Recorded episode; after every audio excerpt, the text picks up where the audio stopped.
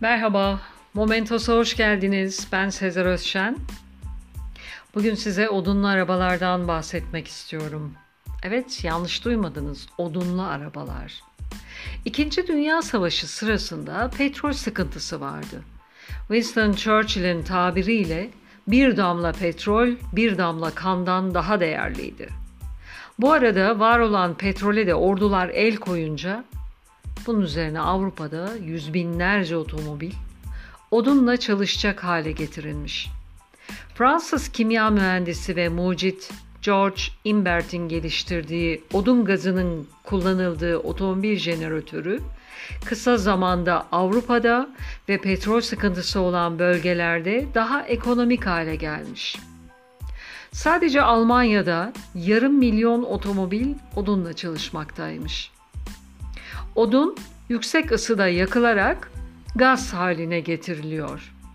Temelde bu kullanılan sistem günümüzde kullanılan LPG'li araçlarla aynı.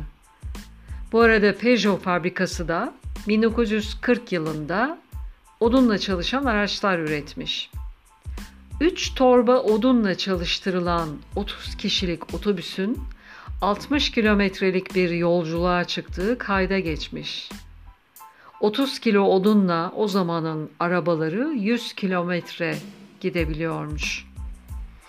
Ancak bu kullanımın yarattığı bir sıkıntı ise odundan gaz üreten aleti de araçla beraber taşımak durumunda kalıyorlarmış.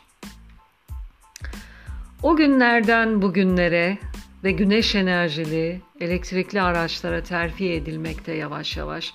Ama kurallara uyuluyor mu desek maalesef buna istediğimiz yanıtı alabileceğimizden şüpheliyim.